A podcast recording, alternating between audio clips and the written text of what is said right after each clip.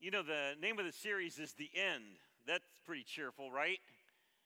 But actually, it is. There is a wonderful ending uh, to the story. It's actually the beginning of another one. And so today we're going to be answering the question when is Jesus returning? Last week we asked the question Are we living in the end times? And the answer is yes, we are. Um, the end times probably began after the resurrection of Jesus, because at that point we began the, the end. Uh, and then now the question today is um, when is Jesus returning? Now I'd like to begin with this thought. We want him to return because you and I all need a champion. We don't live in a world that is the way it needs to be. We ourselves deal with the hurts and struggles and difficulties and the sadness of living in a fallen world and, and, and struggling to know how to, how to live life. And I know that some of you out there, you've gone through some really painful and difficult times, and you need a champion. You need someone to rescue you, someone to help you and carry you through the difficult times. And when I think about the fact that Jesus is returning, I get excited because we have a champion that not, did not just run off to heaven and leave us here to language, but he is coming back to receive us. 2,000 years ago, the disciples went with Jesus up to the, the, the uh, Mount of Olives, and they had this question for him. In verse 3, now, as he sat on the Mount of Olives, the disciples came to him privately, saying, Tell us, when, when will these things be? And what will be the sign of your coming at the end of the age? You know, people are interested in what, and they want to know about the end times things. Uh, the disciples wanted to know, Jesus, when is the end coming? What's going to be the sign of your coming? You know, when Jesus came the first time, he came as a baby, and there were over 300 prophecies regarding the birth and life of Jesus Christ.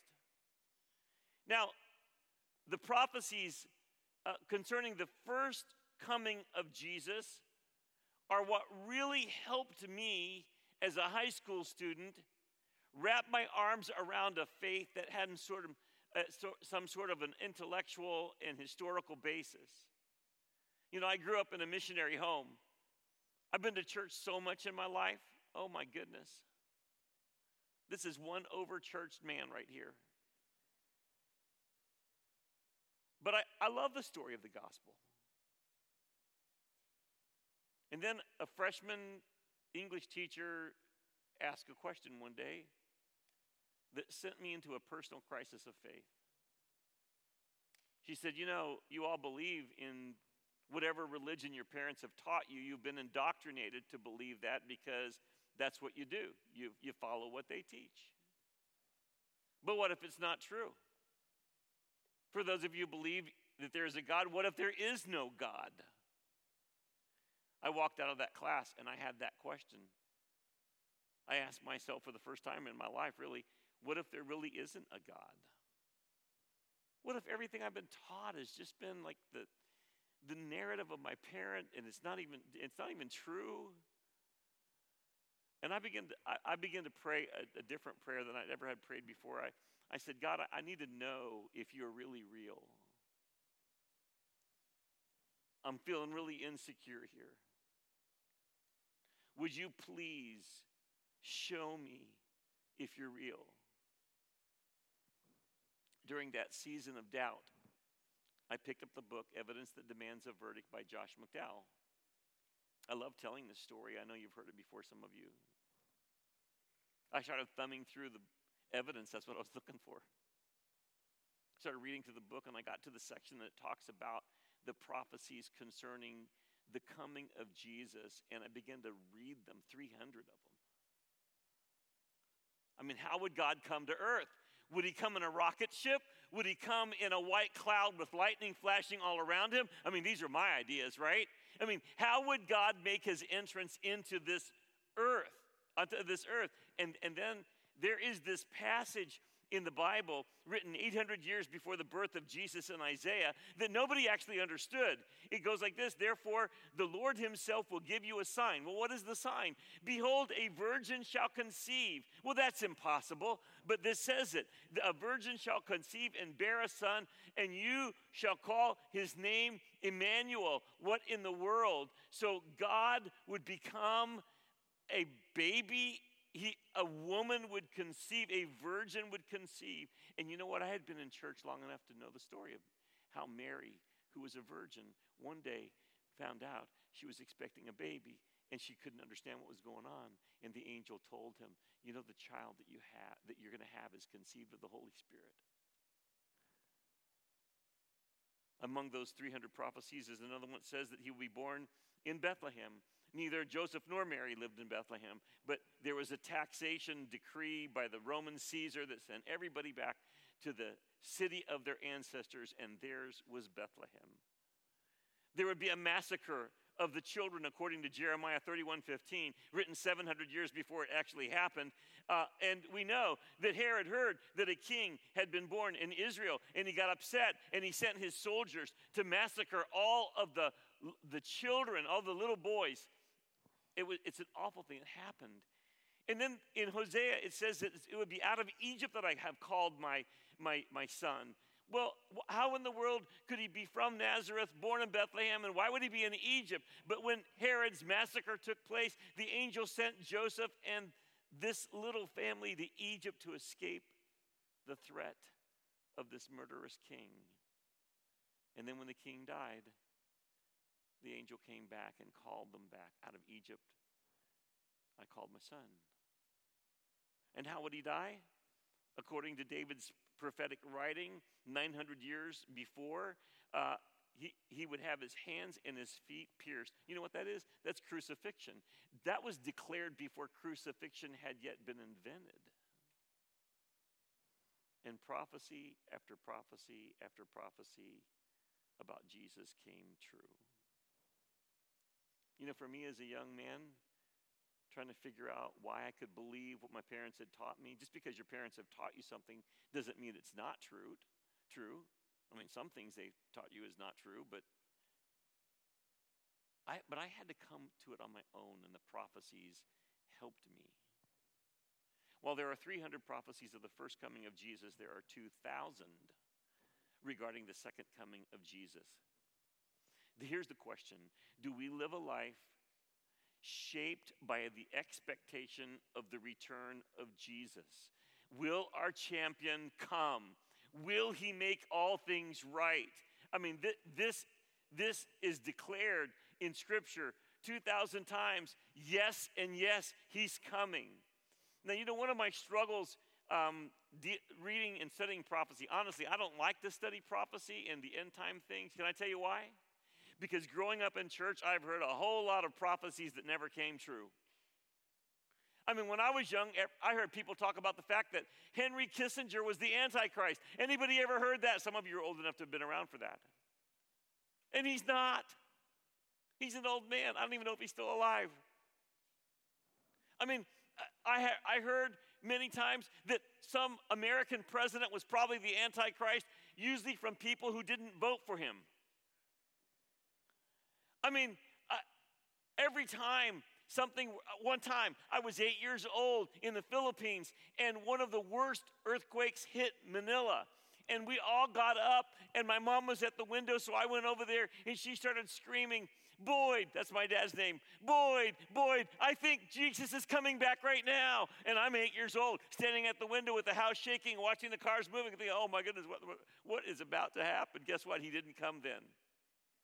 But my mom was right to ask the question because one of the signs is earthquakes. And, and when, white, when, the, when the, uh, the, the pandemic came, plagues are one of those signs because we're living in a world that has not yet been redeemed.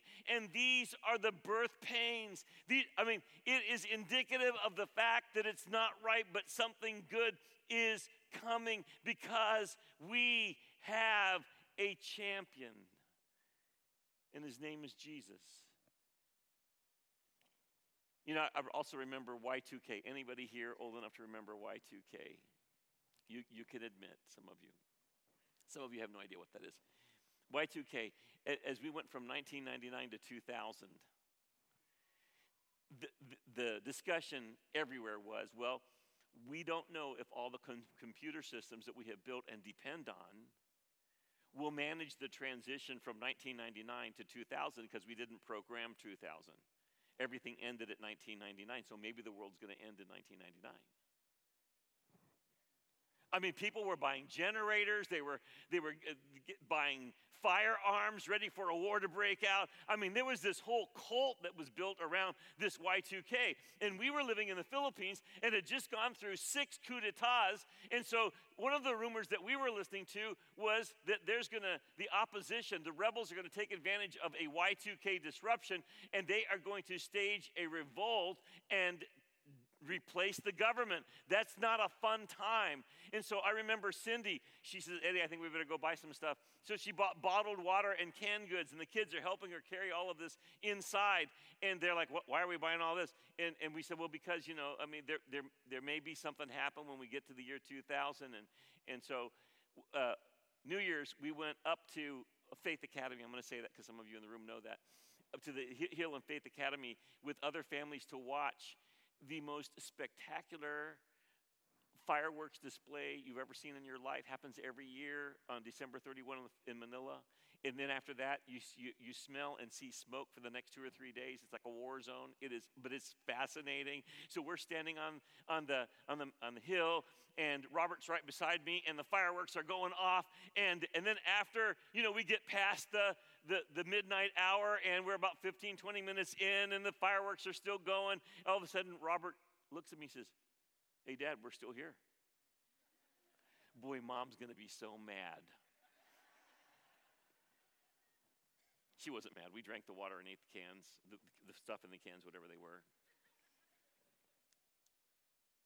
You know, in the year 19, the year 990, 999, okay, before they tripped into the first 1,000, um, they, they also thought that the world was going to end.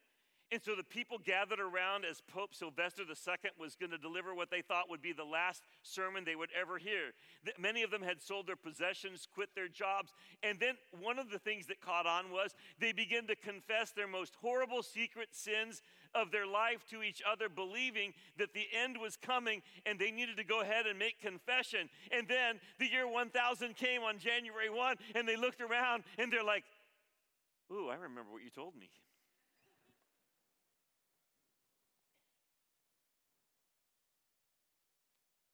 I don't know when he's coming, but I know this. He's not going to leave this world in the mess we're in. He is coming again. His kingdom will come, and his plan will be accomplished. And why is he waiting? Matthew 24, verse uh, 14 says, And this gospel of the kingdom will be preached in all the world as a witness to all nations, and then the end will come. You know, he's not dilly dallying around. He is actively monitoring the advance of the gospel and the spreading of the good news all around the world. That's why we're coming back for World Project Night tonight, because we have always celebrated the work of God around the world, even while we celebrate what he's doing right. But when it comes to setting a date, I have to disappoint you because Matthew 24, Jesus says this. But on that day, but of that of that day and hour no one knows, not even the angels of heaven, but my Father only. So it's kind of an interesting thing. We're supposed to live with an expectation that he could come today he could come today, everybody. He could come today. Would you tell the person beside you, he could come today? I want them to stay awake and know he could come today. It could happen. But no one knows the hour. Now, when I read about all of the end time stuff, there's a lot of stuff that scares me to death. I mean, it's the outpouring of the wrath of God on a sinful, rebellious, unwilling to change world. I mean, you read in the book of Revelation about darkening of the sun and the moon, devastating earthquakes, stars that fall from the sky. Those who survive the six seals cry out, Fall on us and hide us from the face of him who sits on the throne and from the wrath of the Lamb. For the great day of their wrath has come, and who can stand? And then the seven trumpet judgments begin.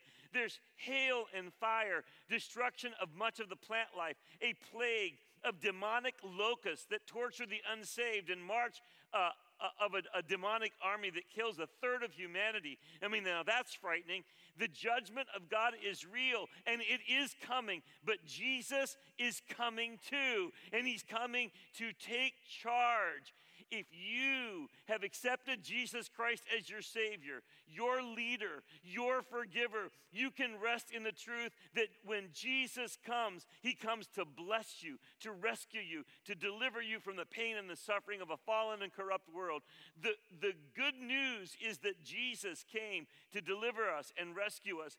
His plan for us is a good plan.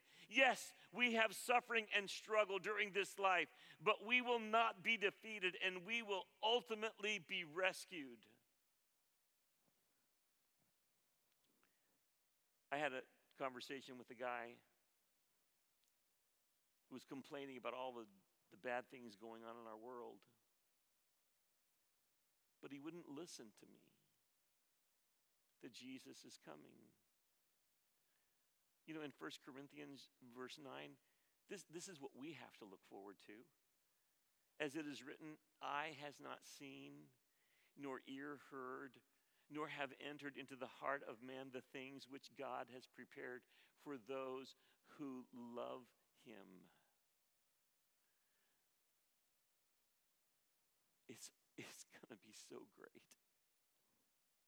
Ephesians 2, beginning in verse 4. But God, who is rich in mercy, because of his great love with which he loved us, even when we were dead in trespasses, made us alive together with Christ. By grace you have been saved, and raised us up together and made us sit together in the heavenly places in Christ Jesus, that in the ages to come he might show the exceeding riches of his grace in his kindness toward us in Christ Jesus. Wow, this is exciting news. For by grace you've been saved through faith, and that not of yourselves. It is the gift of God, not of works, lest anyone should boast. For we are his workmanship, created in Christ Jesus for good works, which God prepared beforehand that we should walk in them. He's coming. He's coming. He will fulfill all of the good things he has planned. You know, the Apostle Paul wrote to a church that was they were struggling and they were afraid about the end times and, and, and i love what he he wrote in 1 Thessalonians 4, verse 13. But I do not want you to be ignorant, brethren, concerning those who have fallen asleep, or the people that have died in Christ, the people who were followers of Jesus. They died. Concerning those who have fallen asleep, lest you sorrow as others who have no hope. For if we believe that Jesus died and rose again, even so God will bring with him those who sleep in Jesus. For this we say to you by the word of the Lord, that we who are alive and remain until the coming of the Lord will by no means precede those who are asleep. For the Lord himself will descend from heaven with a shout, with the voice of an archangel, with the trumpet of God, and the dead in Christ will rise first. Then we who are alive and remain shall be caught up together with them in the clouds to meet the Lord in the air, and thus we shall always be with the Lord. Therefore, comfort one another with these words. If you're not a follower of Jesus, you need to consider the prophecies that God will eventually bring to pass an outpouring of wrath and judgment for those who will not follow him. But if you're a follower of Jesus, the coming of Jesus is absolutely good news. Jesus came to rescue, to save, to heal, to deliver. He watches over his children very closely. I'm not saying that all of life's hardships and disappointments losses and struggles will make sense down here. But his promise is to redeem all things. I talked to a guy who was angry at God. He was angry at God. He had a lot of hardship in his life, and one of the things that he expressly talked about was that he had uh, a couple uh, nephews that were born with special needs, and he saw the difficulty in their life, in the lives of their parents, and he was he was telling me, How can a good God ever let that happen? And I told him, I just want to say, I so understand that path. And while there is a mystery of why these bad things happen, I can see that God accomplishes some incredibly great things. In my sorrow and frustration, what I have is a hope that my champion is coming and all things will be made right. When Jesus heard that John the Baptist was put in prison, John the Baptist actually sent a couple of his disciples and they ask him, Are you the coming one or do we look for another? Because, like, like John's in jail and there's not been any help. Jesus answered and said to them, Go and tell John the things which you hear and see the blind see, the lame walk, the lepers are cleansed, and the deaf hear. The dead are raised up, and the poor have the gospel preached to them. And then he ends with this statement to John, who would not get out of prison. And blessed is he who is not offended because of me. Blessed are those who will allow a prevailing hope to carry them through the confusion of living in a fallen world under the plan of an almighty sovereign God.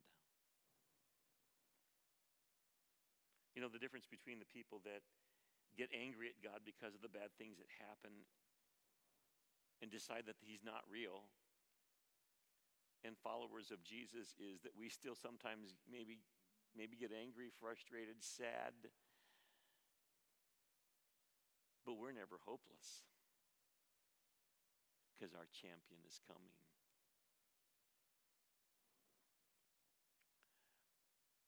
He will fix everything when he returns.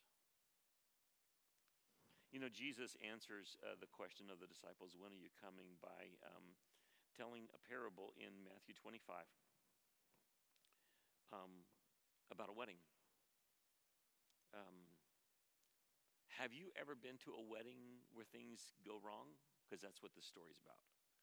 Have you ever been to a wedding where things didn't go right? Something went wrong? I have. Um, in fact, one of the most memorable weddings I was a part of was when um, the flowers were beautiful and plentiful.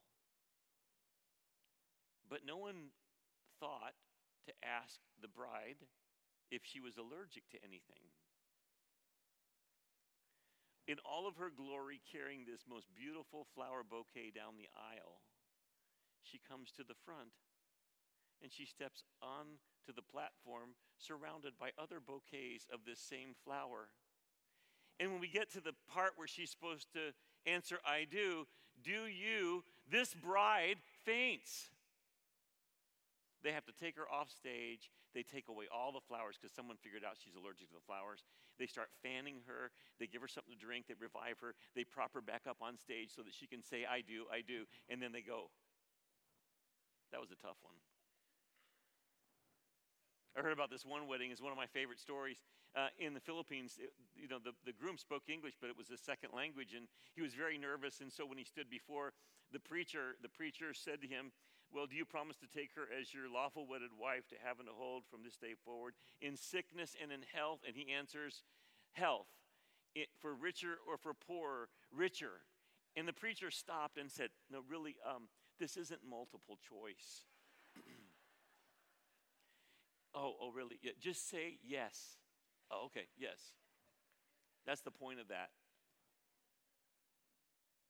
Well, Jesus tells the story in Matthew chapter 25 where things went wrong. Now, the way they did weddings back in those days were a little different. The, we, we call the engagement, which has become a really big deal nowadays, you know, with pictures and all kinds of production elements. And uh, anyway, it's, it's a nice thing.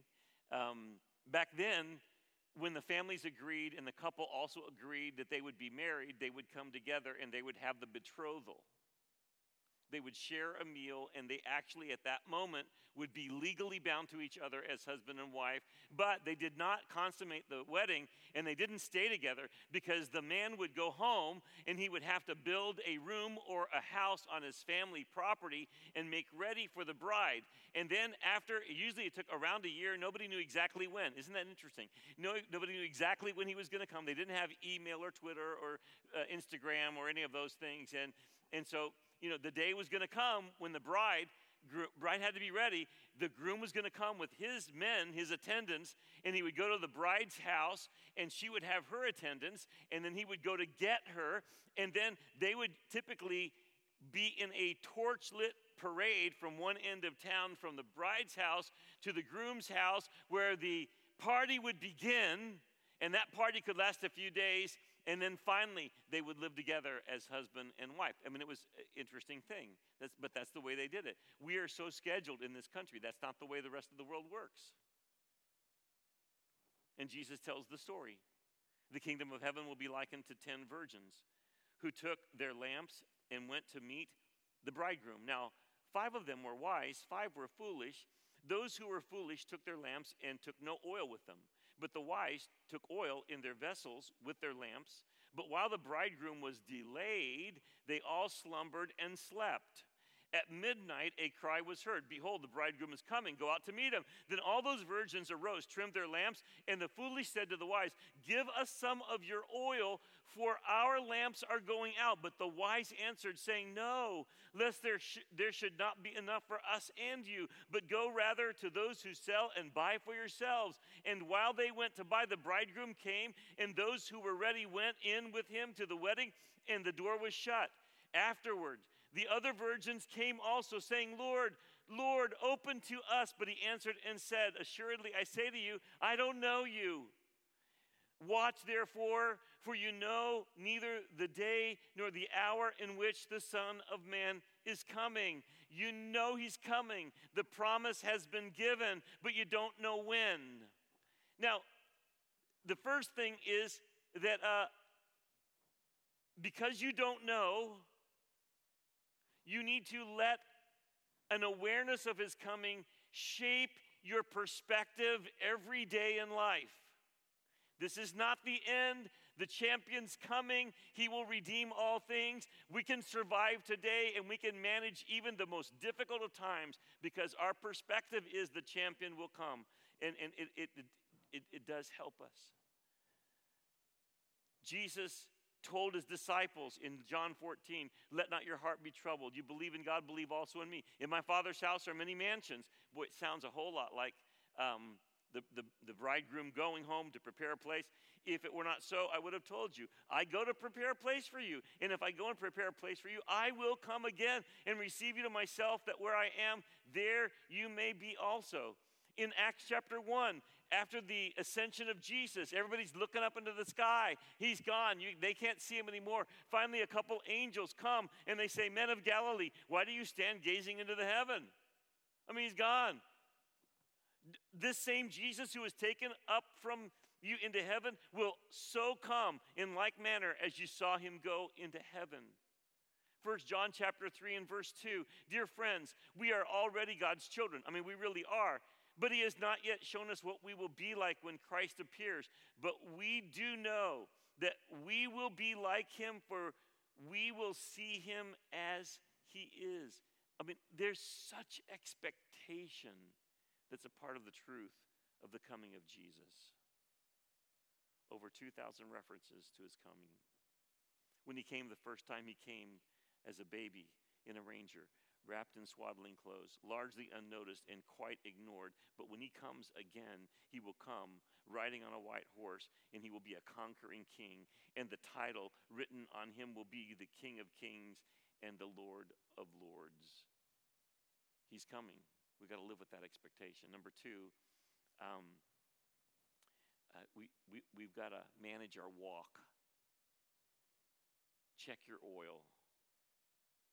Here's the deal there, this is a warning.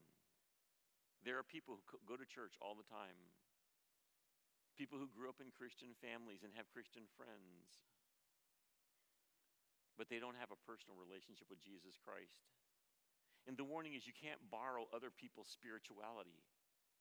The warning is you, you can't borrow somebody else's relationship with Jesus. You got to get your own. It has to be for you, it has to be personal. You, you, you, cannot, you cannot assume. One of the reasons we have starting point classes so that we can discuss this and make sure no one is confused to think that by joining the church, that's the way to God. No, Jesus is the way. The sad thing about this story was that these five foolish virgins who didn't really have the oil, when they go, they were told, I don't know you. You know what Jesus says in Matthew 7 21 to 23? One of the most frightening verses, too.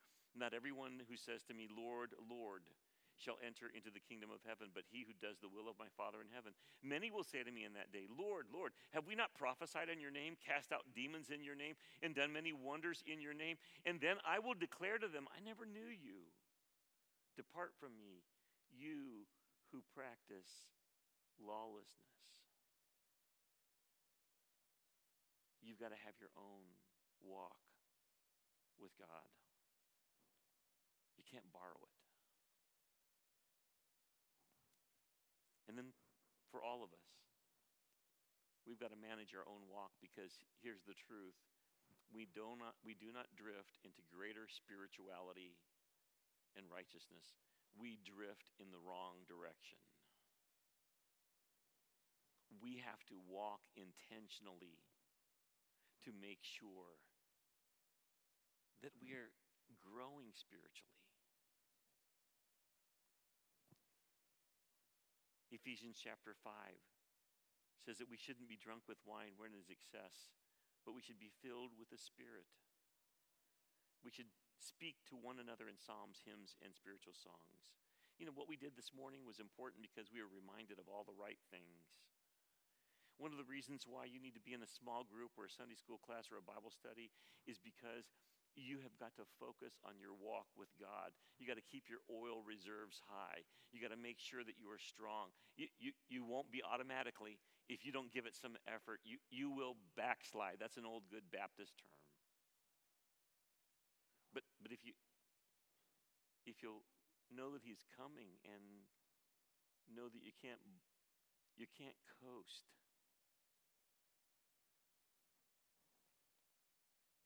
You got to know him and walk with him. You know, the people who are looking forward to the coming of Jesus are the people that talk to him every day. You know, the people that are afraid for him to come back are the people that aren't sure if everything's okay because they haven't talked to him in a long time.